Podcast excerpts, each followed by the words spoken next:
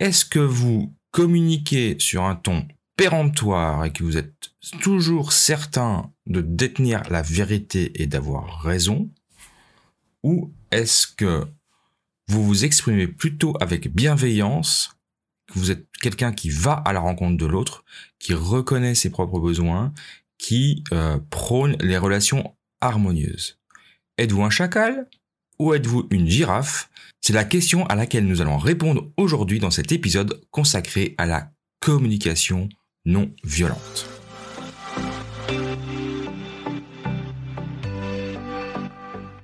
Bienvenue dans le podcast des leaders holistiques. Je suis Christophe, créateur du site lelinmanufacturing.com et de la formation Culture Lean, votre expert en leadership, excellence opérationnelle et lean management depuis plus de 25 ans. Ce podcast est pour vous si vous êtes attiré par le leadership, le développement personnel et la spiritualité. Si vous avez besoin de mieux équilibrer votre vie privée et votre vie professionnelle. Si vous avez d'importantes responsabilités professionnelles et que parfois cela affecte votre vie privée ou inversement. Si vous voulez devenir un leader serviteur, bienveillant, humaniste, éthique et intuitif, si vous voulez développer un leadership avec une approche globale, intégrale, holistique, basée sur votre corps, votre cœur et votre esprit, pour le bien de vos proches et de la communauté, alors vous êtes au bon endroit. Que vous soyez un homme ou une femme, directeur, manager, leader expérimenté ou pas, coach accompagnant des dirigeants, je vous remercie de passer ces quelques minutes avec moi aujourd'hui. Allez, on y va, c'est parti Alors la communication non violente ou euh, la communication euh, bienveillante, ça a été, c'est un processus qui a été inventé par un psychologue américain qui s'appelle Marshall Rosenberg. Bon, il est décédé maintenant, mais il y a une une organisation euh, à but non lucratif qui a, qui a été créée, qui est le réceptacle des préceptes euh, de la communication non violente dont on va parler aujourd'hui. Alors la, la communication non violente, Marshall Rosenberg, il utilise une image que je trouve intéressante, hein, ce que je disais en introduction, c'est qu'il utilise, utilise l'image du chacal et de la girafe, avec le, ce que véhiculent les messages, de, les symboles représentés par ces animaux. Donc le, le chacal, si vous voulez, c'est vraiment la personne qui euh, s'exprime sur un ton péremptoire, qui tient toujours tête pour défendre son point de vue parce qu'il pense toujours qu'il a raison. Il est toujours persuadé de savoir ce qui est juste, de ce qui est faux. C'est même quelqu'un qui pourrait euh, exercer une pression sur euh, la personne avec qui il communique, sur son interlocuteur, du chantage, de la menace, il est dans le jugement. Il a en fait, c'est quelqu'un qui n'a peu d'estime pour les sentiments et pour lui, euh, le monde il est simple, il est fait de gagnants et de perdants. Évidemment, ce sont des caricatures, mais ça donne bien une forme de personnage euh, de, de, type on va dire assez désagréable. A contrario, la girafe, elle, elle s'exprime avec bienveillance. Euh, elle va volontiers à la rencontre de l'autre, elle reconnaît ses propres besoins, mais aussi ceux de son euh, interlocuteur, de ses collaborateurs. Elle sait que derrière chaque émotion, chaque sentiment, ben, on a des besoins fondamentaux qui s'expriment, qui sont cachés. Et elle se sent pas visée euh, à la moindre remarque. la, girafe sait très bien gérer son ego. Donc, bon, comme vous pouvez l'imaginer, enfin, je pense que si vous écoutez ce, podcast, en général, mon audience préfère être plutôt girafe que plutôt chacal. On préfère être dans des relations, entretenir des relations harmonieuses. Et puis si jamais vous vous dites mais moi je suis quand même euh, des fois assez souvent chacal, c'est pas grave, on sait très bien que on n'est jamais 100% l'un ou 100% l'autre. C'est une histoire d'équilibre, de yin et, de yang. Donc on a tous un côté chacal et un côté girafe. Le tout est de, le savoir, de se rendre compte et puis d'essayer peut-être euh, d'évoluer euh, tranquillement vers quelque chose de plus girafe. Et on va regarder aujourd'hui comment on peut faire ça. Pour illustrer le langage girafe et le langage chacal, si on veut les, comparer un petit peu, typiquement la, girafe, euh, si vous êtes une girafe, vous, reconnaissez l'existence d'un choix. Hein, vous utilisez des mots des pensées du type je choisis, je veux, je peux. Euh, vous êtes ouvert, il y a de nombreuses possibilité pour répondre aux besoins, que ce soit aux vôtres ou à ceux de vos collaborateurs. Alors que dans le, langage chacal, euh, on est plutôt dans le fait de nier l'existence d'un choix. Je dois, il faut, je ne peux pas, il n'y a qu'une seule possibilité. Voilà, le, chacal est vraiment, il est, bloqué. Il est bloqué sur une idée et puis il a du mal à voir les possibilités. La girafe, elle a l'impression d'abondance. Il y a, il y a, il y a assez pour tous. On peut partager. On peut satisfaire les besoins de tous. C'est toi et moi. Alors que pour le chacal, il a une impression de rareté. Il n'y a pas assez pour tout le monde. On peut pas satisfaire les besoins de tous. C'est toi ou moi. En langage girafe, j'exprime, j'observe, je vois, j'entends, je me rappelle. Alors qu'en langage chacal, il évalue. Je juge, j'évalue. Voici ce qui s'est passé. Tu es trop comme ça. Il est, euh, ou là on est dans le jugement. Il est idiot. Vous voyez ce genre de, de, de langage d'évaluation? On n'est pas dans l'observation sans jugement. Le langage, dans le langage girafe, on prend la responsabilité de ses sentiments et de ses besoins. Donc on le sait, on le reconnaît. Je me sens parce que j'ai besoin. On exprime ses sensations et ses sentiments et ses besoins. Alors que dans le langage chacal, on va faire des reproches aux autres et à soi-même. Hein, le, chacal est aussi très dur avec soi-même. Il est très très exigeant avec soi-même. Donc euh, c'est plutôt je me sens parce que tu. Voilà, si je me je ressens quelque chose, c'est de ta faute. En langage girafe, il va se demander, je me demande ce que je voudrais parce que j'aimerais si tu es d'accord. Donc c'est vraiment, on partage avec la personne. On, se pose des questions, de bonnes questions. Alors qu'en langage chacal, on va exiger. Il faut que, c'est vraiment le yaka faucon. Tu dois. Si tu fais pas, voilà, je vais te menacer. Et enfin, en langage girafe, on écoute avec empathie. Donc on se pose ces questions. Est-ce que, est-ce que je me sens, est-ce que tu te sens? est-ce parce que quels sont tes besoins? Voilà, les questions qu'on se pose. Alors que le chacal, lui, va écouter de manière sélective. Il va suggérer. Je suggère, euh, je porte à ton attention de, de l'air de dire, écoute, écoute, ce serait bien quand même que tu fasses comme ça. Donc c'est quelqu'un qui fait la leçon. Euh, il va résoudre à ta place et il va analyser à ta place. Alors, dans la communication bienveillante, on va regarder deux phases. La première, c'est que on va regarder comment on s'exprime avec sincérité. Donc, vous, allez voir, je vais vous expliquer, c'est une structure assez simple. Et ensuite, on va s'exprimer, on va écouter avec empathie. Alors, commençons par l'expression avec sincérité s'exprimer avec sincérité. Pour Marshall Rosenberg, notre, fameux psychologue qui a, qui a donc euh, créé ce processus de, communication non, violente, lui, il dit, enfin, il explique qu'il y a quatre phases et vous allez voir, c'est tout à fait logique.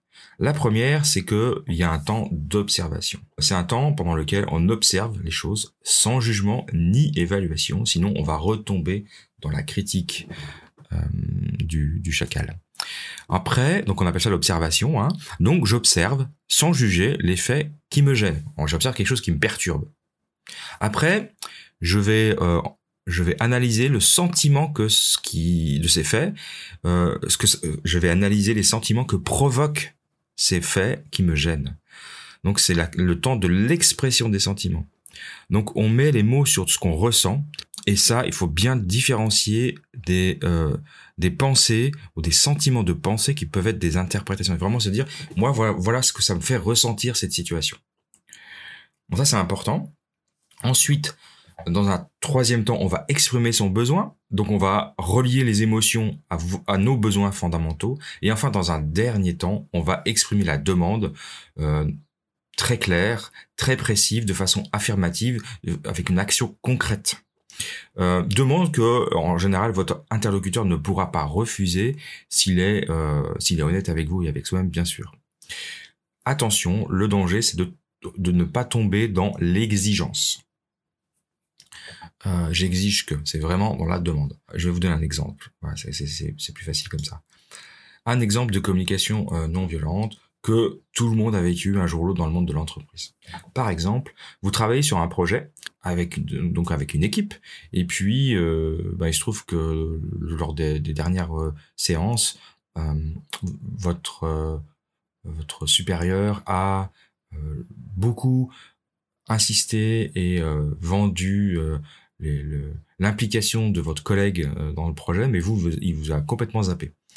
Puis bon, qu'est-ce que qu'est-ce que ça provoque chez vous? Bah forcément la frustration, euh, c'est quand même pas cool, quoi. Euh, vous bossez et puis tout le monde s'en fiche, quoi.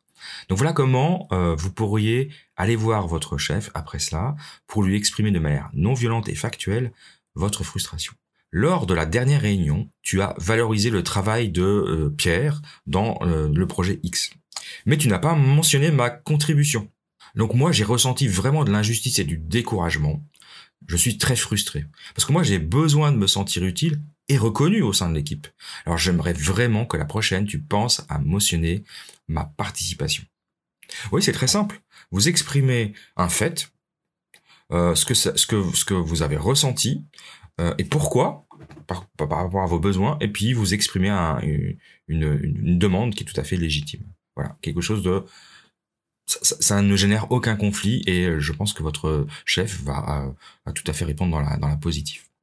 Donc, si on revient sur le détail des quatre, quatre étapes, euh, la première, c'est observer donc les faits. J'observe sans juger les faits qui me gênent. Pour communiquer avec bienveillance, il faut d'abord apprendre à observer.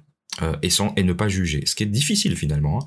parce que si vous si vous émettez déjà un jugement sur vos collègues, sur leur façon d'agir, sur leur façon d'agir, leur façon de parler, leur façon de faire, ils vont se sentir critiqués et puis ils vont se braquer et du coup la communication c'est fini. Ils vont ils vont euh, ils vont vraiment voir ça d'une manière très négative, très accusative. Euh, ils entendront pas la suite de vos besoins, ni de l'expression de vos sentiments et ni de votre votre demande. Donc, faut vraiment commencer par factuellement exposer les faits. Et pour cela, il faut éviter euh, le, ton accusateur. Et puis le tu, le tu qui tue, je dirais, voilà, c'est euh, tu fais ça ou tu voilà, tu fais ça, tu fais ci, et puis on est dans le reproche, et puis ça c'est foutu parce que la personne en face, elle vous écoute plus. Donc évitez les mots euh, jamais, toujours, trop, pas assez, parce que ça ça ça ça, ça, met dans l'excès. Donc au lieu au lieu de dire par exemple tu es désorganisé, bah tu décris tu décris les conséquences, les faits en fait. La semaine dernière, trois de tes projets ont été rendus en retard. Parce que tu es désorganisé, mais tu le dis pas. Ou alors, euh, tu travailles trop. Bon, oui, ok, mais plutôt dire, tu as travaillé plus de 60 heures les deux dernières semaines. Écoute, est-ce que ça te semble raisonnable? Enfin, voilà, amener la chose de manière factuelle. Donc ça, c'est la première étape. La deuxième étape, donc, c'est identifier son sentiment. C'est euh, le fait que ça provoque une réaction chez vous. Vous demandez quel sentiment profond c'est.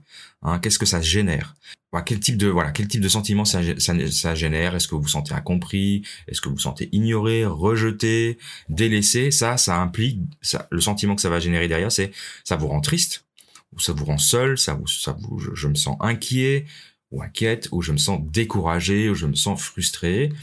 J'ai carrément envie de te crier dessus parce que je suis en colère. Évidemment, vous n'avez pas crié, mais vous exprimez le fait que vous êtes en colère. Vous avez, on a tout à fait le droit d'être en colère, en colère dans le monde du travail. Parce que une petite parenthèse, la colère est devenue un, sujet tabou. Il est devenu interdit d'être en colère dans le monde du travail.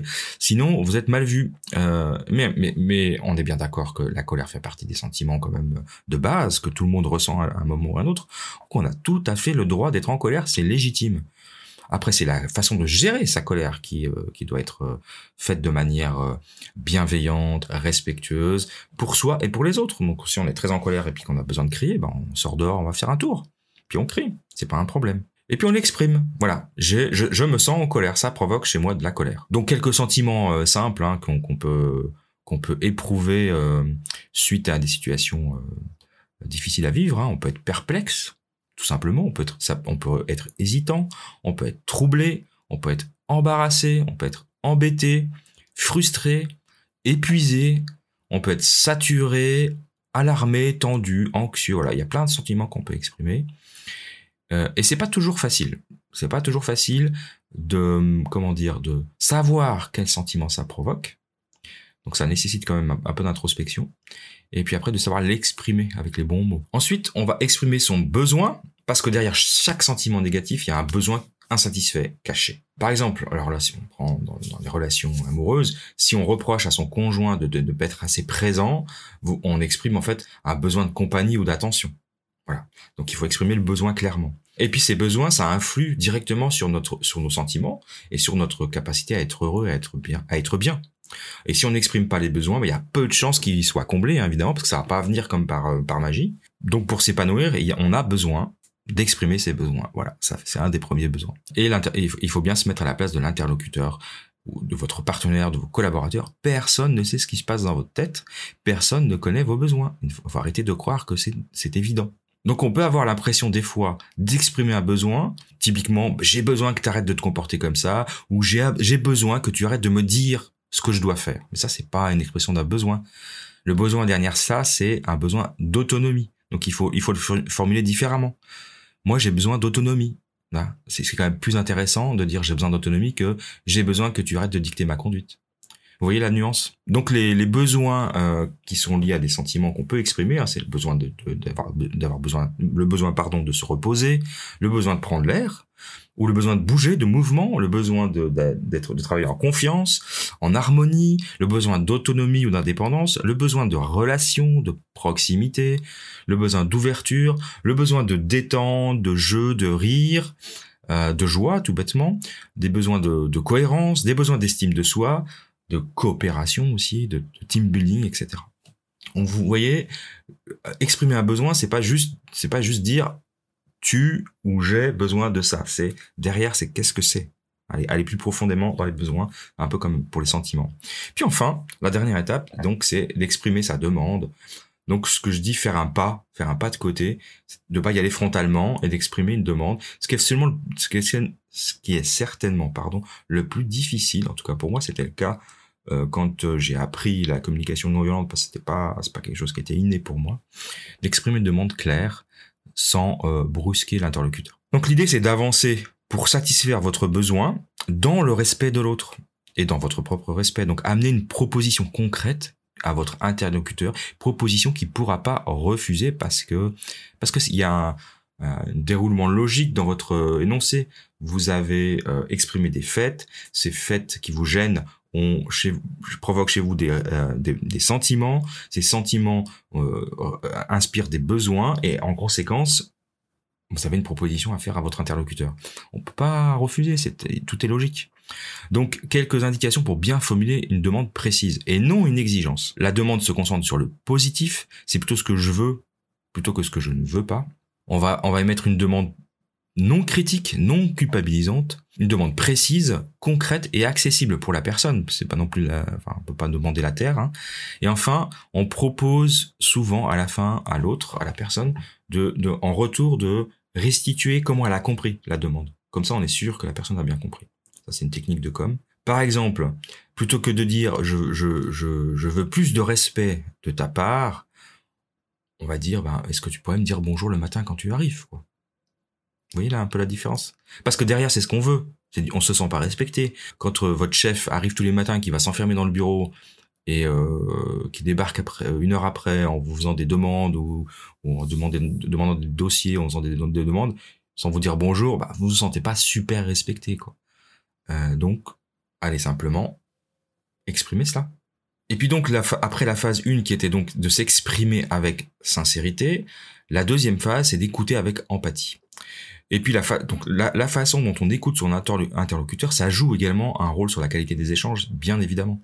Euh, on est souvent sollicité et puis des fois on n'a pas forcément le temps, donc il faut prendre le temps. Il faut mieux dire, écoute là c'est pas le moment, reviens me voir dans une heure ou demain, on prend rendez-vous et être totalement attentif à la personne, vraiment et de, de, de leur tendre une oreille, une oreille empathique. Ça c'est super important. Il y a quatre façons d'accueillir un message négatif soit on est en mode chacal, soit on est en mode girafe. Et puis si on est en mode chacal, il y a deux façons d'accueillir un message négatif. On va soit se sentir fautif, c'est-à-dire qu'on va chercher quelque chose qui cloche chez soi, on va se remettre en cause, mais pas de manière très constructive. C'est de ma faute, et puis on va s'apitoyer, on va passer en mode victime. Ça, c'est une première possibilité. Et la deuxième possibilité, c'est de rejeter la faute sur quelqu'un d'autre, soit sur l'interlocuteur, soit sur un autre collègue, et puis euh, d'être dans l'idée qu'il y a quelque chose qui cloche chez lui, c'est de sa faute, de toute façon ça peut pas être de ma faute. Donc ça c'est les deux façons d'accueillir un message négatif en mode chacal. Et ça arrive à tout le monde, encore une fois, je ne dis pas qu'on doit être tout le temps parfait, ça peut arriver à tout le monde, moi le premier, je peux m'arriver, il peut m'arriver de temps en temps, alors beaucoup moins de rejeter la faute sur l'autre maintenant, mais de se sentir fautif, ça oui. Et puis il y a deux façons de recevoir un message négatif en mode girafe. C'est percevoir nos besoins et nos sentiments.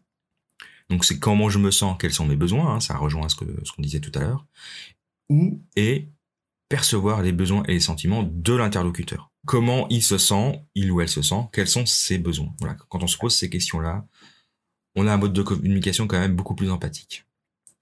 Alors, je vais, je vous propose de finir par euh, un exemple sur un même, sur un même exemple, pardon, de comparer deux types de communication avec la même structure, mais un en mode girafe et l'autre en mode euh, chacal. En commençant par le mode chacal. Donc le contexte, par exemple, euh, vous travaillez sur un projet avec quelqu'un, et puis euh, ça fait trois séances que la personne vient pas avec vous, vous avez des séances de travail, des réunions de travail prévues avec cette personne, euh, puis donc vous vous retrouvez tout seul à faire le job, et bah, forcément, bah, pour vous ça joue pas, vous avez besoin d'exprimer à votre collègue que ça joue pas et que euh, vous vous sentez pas bien, pas à l'aise par rapport à ça.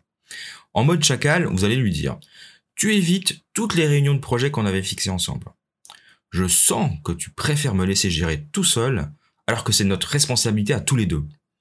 Moi, j'ai besoin que tu fasses ta part de travail. Alors pense un peu à moi et implique-toi dans ce projet. Et la personne, forcément en face, elle va vous répondre quelque chose du type euh, Mais bien sûr que j'assume ma part de projet, j'ai déjà fait plein de recherches. Donc vous voyez, on est, on est, décalé.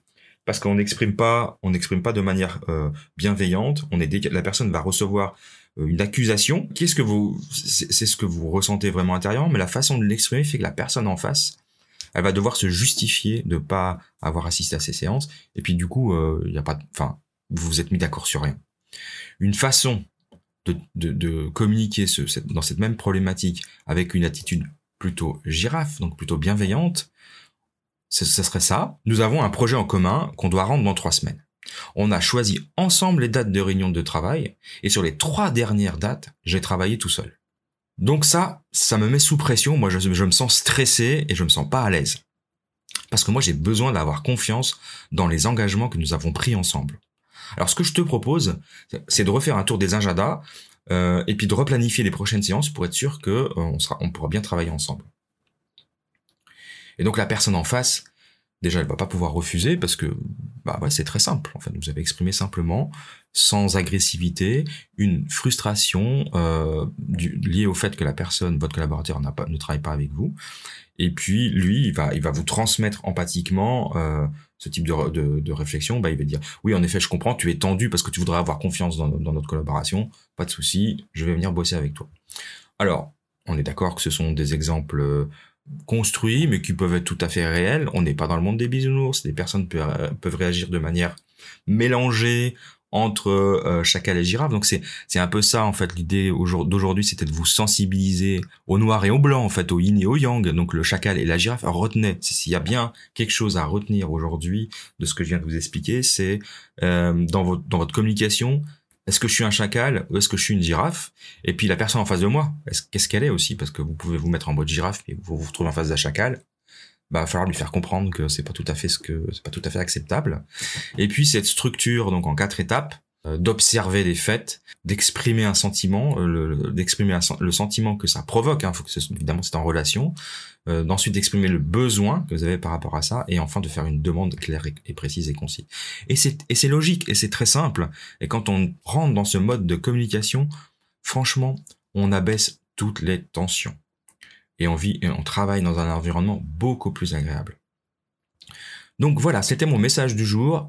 La communication de mode, en mode non violente, la communication bienveillante avec son cœur, donc en mode girafe. Je vous rappelle donc que la formation Ikigai, donc pour découvrir son, sa mission de vie ou découvrir son, son, job idéal, est toujours en, en pré-vente. Donc vous pouvez l'acheter, en tout cas la pré-réserver pour la moitié de son prix.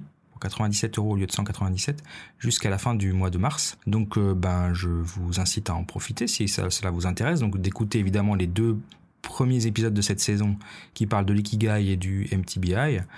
Je vous explique pas ce que c'est aujourd'hui. Ça, je vous laisse découvrir les deux, podcasts si vous ne l'avez pas encore fait. Donc allez écouter ces deux podcasts, allez vous inscrire, acheter la formation Ikigai qui va être, euh, bah, qui est une super formation vraiment. Moi je suis très fier. Ça va être, euh, c'est vraiment génial et je pense que vous allez apprécier. Donc voilà, donc pour ah, juste pour finir quand même, cette formation, elle est en vente dans ma boutique, donc la boutique du Lean, lean.boutique, L-E-A-N.boutique, euh, B-O-U-T-I-Q-U-E, je vais y arriver, lean.boutique, et la formation s'appelle Ikigai, I-K-I-G-A-I.